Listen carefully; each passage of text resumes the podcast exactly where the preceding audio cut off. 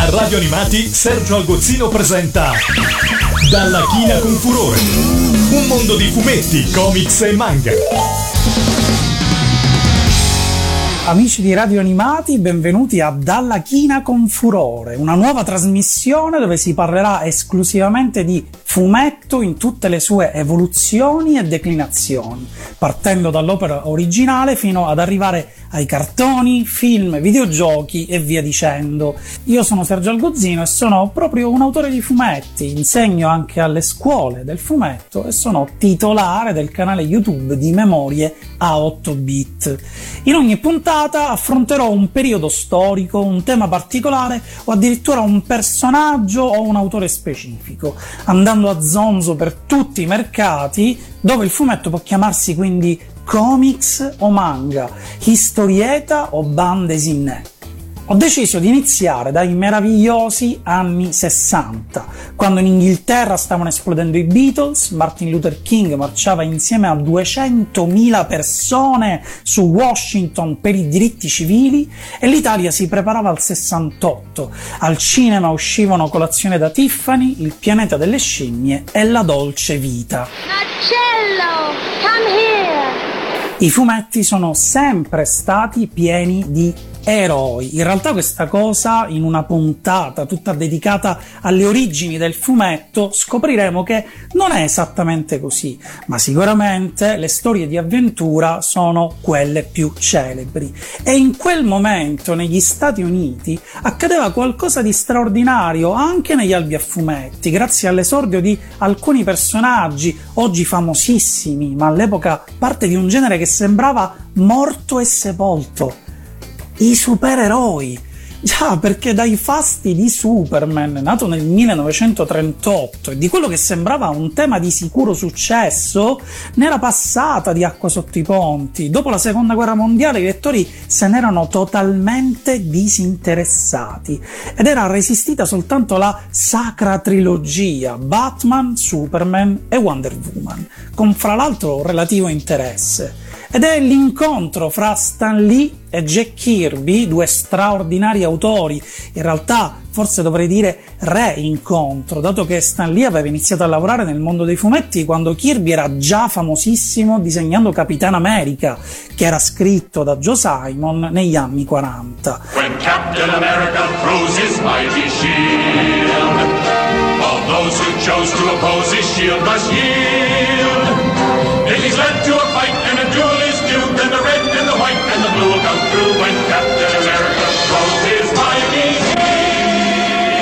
E daranno il via a quella che viene soprannominata l'era d'argento dei supereroi, che vengono rilanciati grazie ai Fantastici 4, il primo gruppo, o forse dovrei dire supergruppo, creato dalla coppia che mette in scena personaggi non più tutti d'un pezzo, ma pieni di problemi e pensieri come la gente comune, il cui personaggio simbolo diventa proprio la cosa un mostro fortissimo che in realtà riceve più disagi dall'aver acquisito superpoteri che altro.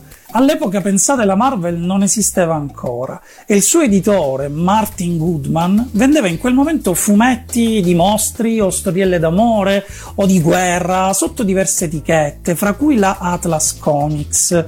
Diventeranno Marvel Comics in onore del primo albo pubblicato proprio da Goodman nel 1939 che conteneva storie di supereroi sulla falsariga del grandissimo successo di Superman, trovando già all'interno avventure di Submariner e la prima torcia umana, che in realtà non c'entra niente con quella dei Fantastici 4, ma mantiene lo stesso aspetto.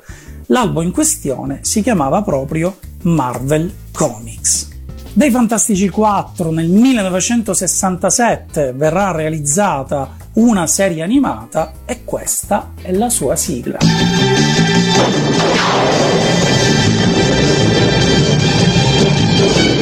I Fantastici 4 con Reed Richards, Susan Richards, Johnny Storm, Ben Grimm.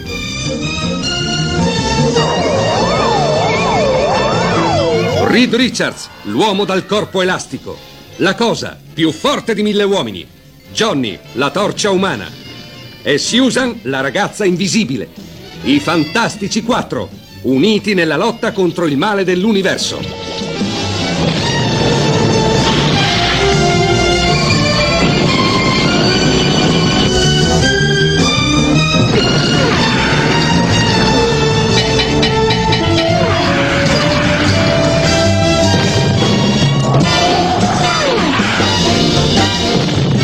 I Fantastici 4 Dopo i Fantastici 4, la coppia Stan Lee e Jack Kirby iniziò a sfornare altre idee anomale per essere supereroi. In realtà tutto questo era dovuto al fatto che la Marvel era sotto contratto con lo stesso distributore della DC Comics, l'editore di Batman e di Superman, e fra le clausole avevano anche di non poter realizzare supereroi con caratteristiche simili a quelli già esistenti, dovendo quindi ragionare su idee un po' più strane, un po' più originali. Venne fuori quindi Iron Man, il cui alter ego Tony Stark aveva il cuore malato e l'armatura era letteralmente un pacemaker gigante, o Thor, un dio a tutti gli effetti, anche questa è un'idea stranissima, perché il suo alter ego era invece un umano zoppo e lui era costretto a condividere la vita con lui perché punito da Odino. Ma il più assurdo di tutti era assolutamente Hulk, o Hulk come lo chiamiamo in Italia, quando però diciamo Hulk Hogan, Hulk e Hulk Hogan. Di Hulk vennero realizzate serie a cartoni, strisce sui quotidiani, un serial tv con la musica finale più triste del mondo.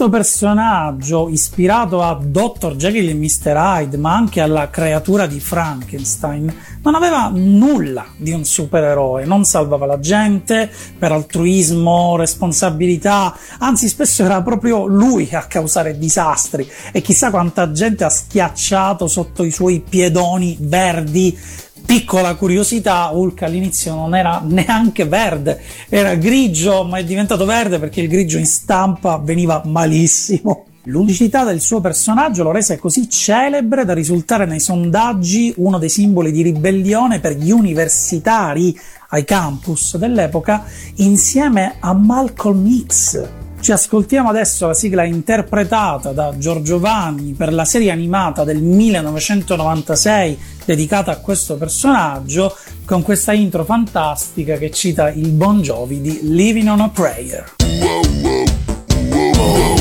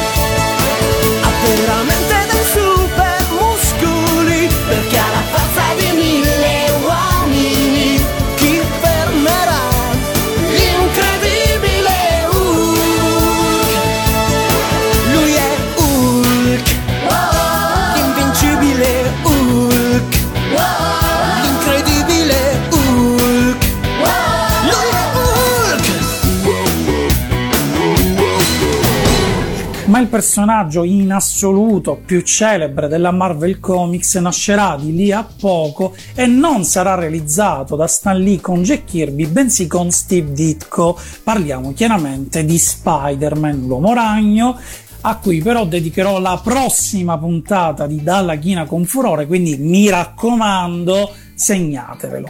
Ma che cosa accadeva invece dall'altra parte del mondo? Che eroi avevano, ad esempio, in Giappone? Mentre negli Stati Uniti arrivavano gli X-Men nella loro prima formazione, tutti americanissimi, in Giappone invece c'erano i Cyborg 009 di Shotaro Ishinomori, un gruppo multirazziale dove ogni personaggio quindi aveva non soltanto un colore diverso della pelle, ma provenivano da parti diverse del mondo. Certo, in quegli anni in Giappone esordiva anche Doraemon della premiata coppia Fujiko Fujio, debitori di Osamu Tezuka, che in quegli anni fondava invece la sua compagnia televisiva per adattare i suoi manga, tra cui il primo a colori fu nel 1965 Kimba il leone bianco, ma anche di Tezuka parleremo sicuramente in futuro. Il linguaggio giapponese era molto diverso,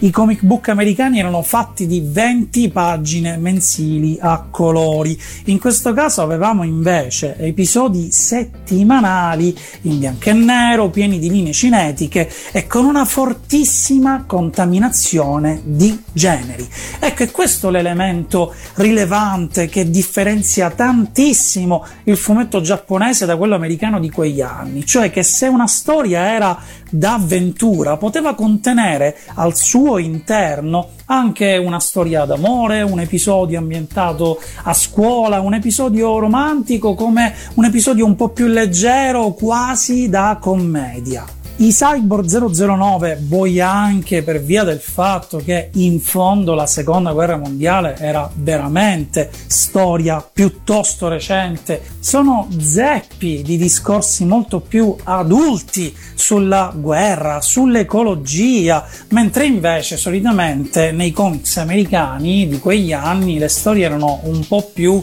usa e getta, supereroe contro il nemico di quel numero, finiva lì e ricominciava tutto da capo nel numero successivo. Ho citato gli X-Men non a caso perché il secondo gruppo di X-Men di qualche anno dopo seguirà invece esattamente questo tipo di schema tutti personaggi di nazionalità diverse, psicologie molto più approfondite. I cyborg arrivano sulla carta nel 1964, diventeranno una serie animata nel 1968 e noi abbiamo avuto la fortuna di avere una sigla straordinaria interpretata da uno straordinario Nico Fidenco.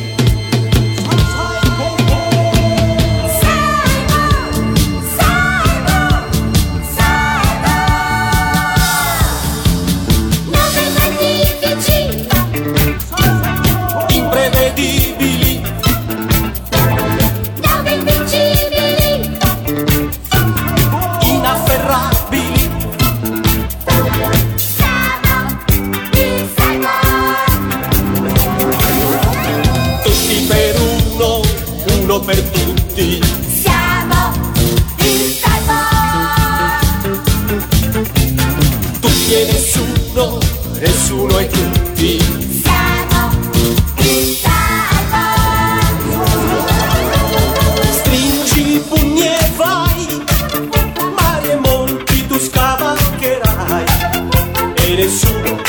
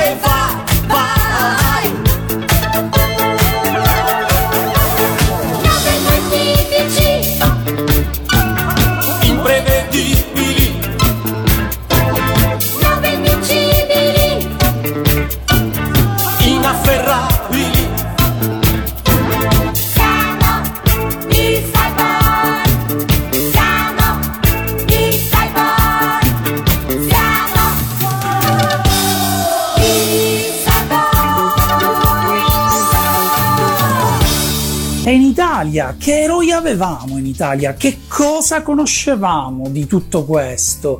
I fumetti Marvel da noi arriveranno nel 1970, così come i cartoni in quel decennio all'interno del meraviglioso contenitore Super Gulp. Crash, Hook, Vam, Gulp, Bam, Bang, Gulp, Sì, Splash, Gulp. Ed ecco il fumetto animato in tv. E all'interno di Super Gulp, insieme agli Sturmtruppen di Bonvi, strip italiana degli anni 60, c'era un eroe italianissimo che aveva esordito nel 1967, a dire il vero, in Francia, creato dalla magica matita di Ugo Pratt, sto parlando di Corto Maltese.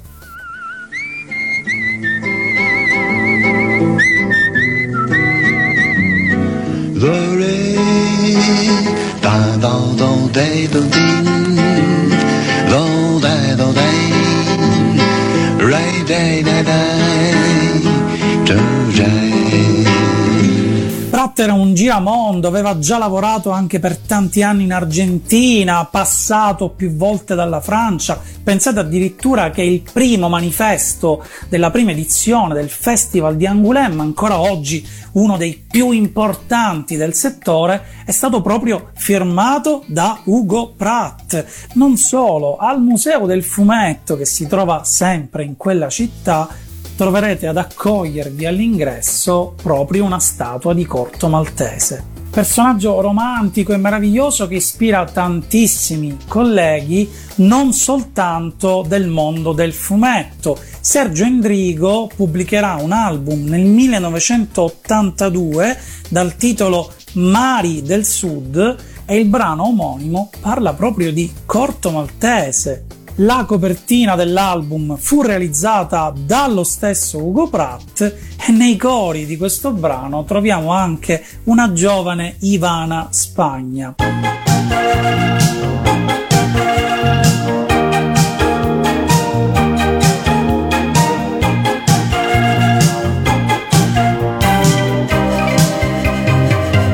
Si va in carovana verso il nirvana, la felicità.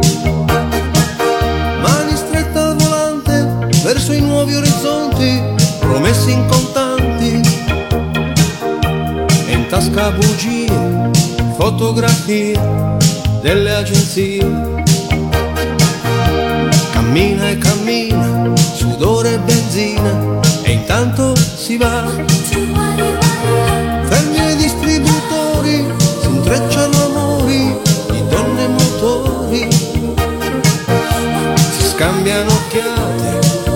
E gasate, come aranciate. Belle giornate, amore catrame, stupida estate, inganni anche me che conosco i viaggi, i miraggi e le imprese di corto maltese.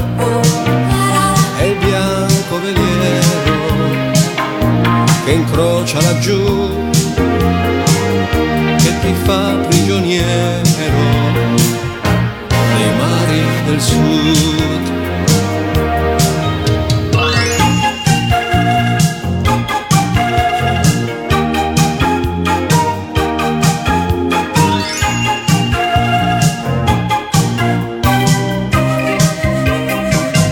Se leggi i cartelli, sei nel mar dei coralli, a bordo di stelle.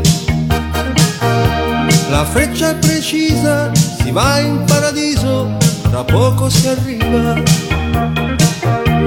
Infine abbastanza, se hai una stanza, sei proprio in vacanza. Nell'aria c'è odore di sogni leggeri, di donne in calore, di pesci di mare lasciati a seccare per l'eternità. E intanto si vive, si mangia e si beve, come stai? Sto bene. Belle giornate, amore catrame stupida estate inganni anche me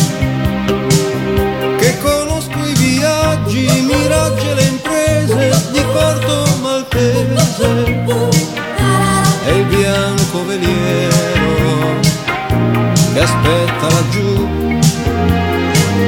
che ti fa prigioniero dei mari del sud. Scende la sera con passi felpati di pantera nera. Rumore di biglie di carte stoviglie che viene dal bar all'infinito prima che tutto sia finito ancora uno sguardo all'infinito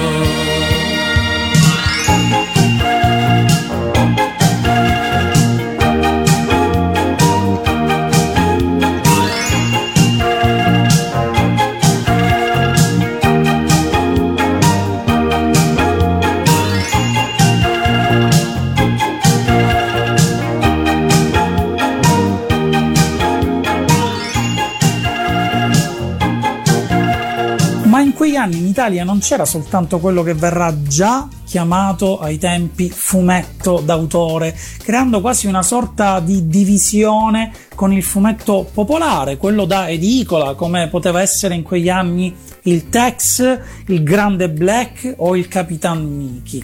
Oggi un discorso simile viene fatto con il termine graphic novel. In realtà fumetto da edicola o fumetto da libreria dal punto di vista qualitativo non c'è alcuna differenza, ci possono essere benissimo dei numeri di Dylan Dog scritti e disegnati meglio di qualsiasi volume che trovate in libreria. Cambia semplicemente l'approccio, sono due modi diversi di fare fumetti. Pensate che l'Italia li produce fin dal 1908, siamo uno dei massimi produttori al mondo di fumetti, non sono tantissimi paesi che in realtà hanno un mercato ampio come il nostro, basti pensare all'Inghilterra o alla Germania che dal punto di vista della produzione ce li mangiamo a colazione. E a proposito di fumetto popolare, nel 1962 esordisce Diabolic, creato dalle sorelle Giussani che si ispirarono ai romanzi neri francesi, un personaggio cattivissimo che usava coltelli e pistole senza grossi problemi. Oggi forse è un po' meno violento, ma mantiene comunque ancora quel tipo di aspetto da fumetto nero, perché è così che viene soprannominato, creando un vero e proprio filone. Un po' come quello dei supereroi, nasceranno quindi tantissimi emuli, i più famosi sicuramente Satanic e Criminal, creati invece dagli stessi autori di Alan Ford, Max Bunker e Magnus. Diabolic non crea soltanto un genere, ma anche un formato, che è lo stesso con cui lo trovate ancora oggi in edicola. Il formato piccolino di Diabolic, infatti, era un'idea per poterlo nascondere il più facilmente possibile sotto al cuscino o soprattutto dentro la tasca di una giacca o un cappotto. E dei tre personaggi principali del fumetto nero italiano non verranno fatte serie a cartoni, bensì film. Il film di Diabolic, poi diretto da Mario Bava, vi invito a vederlo perché è veramente fenomenale. Mario Bava era un regista che veniva tendenzialmente chiamato a rapporto quando c'erano pochissimi soldi e pochissimo tempo e lui riesce a realizzare una pellicola sorprendente con effetti visivi fenomenali Ricordiamo che Mario Bava nasce proprio come direttore della fotografia e realizzatore di effetti speciali. Il tema del film è bellissimo, scritto da Ennio Morricone, ci ascoltiamo la versione italiana.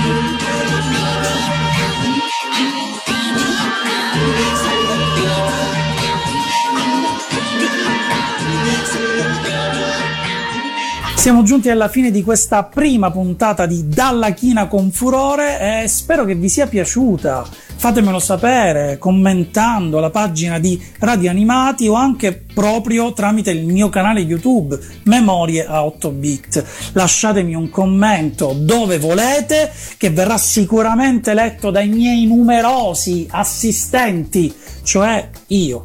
E mi raccomando che l'ultimo chiuda la porta.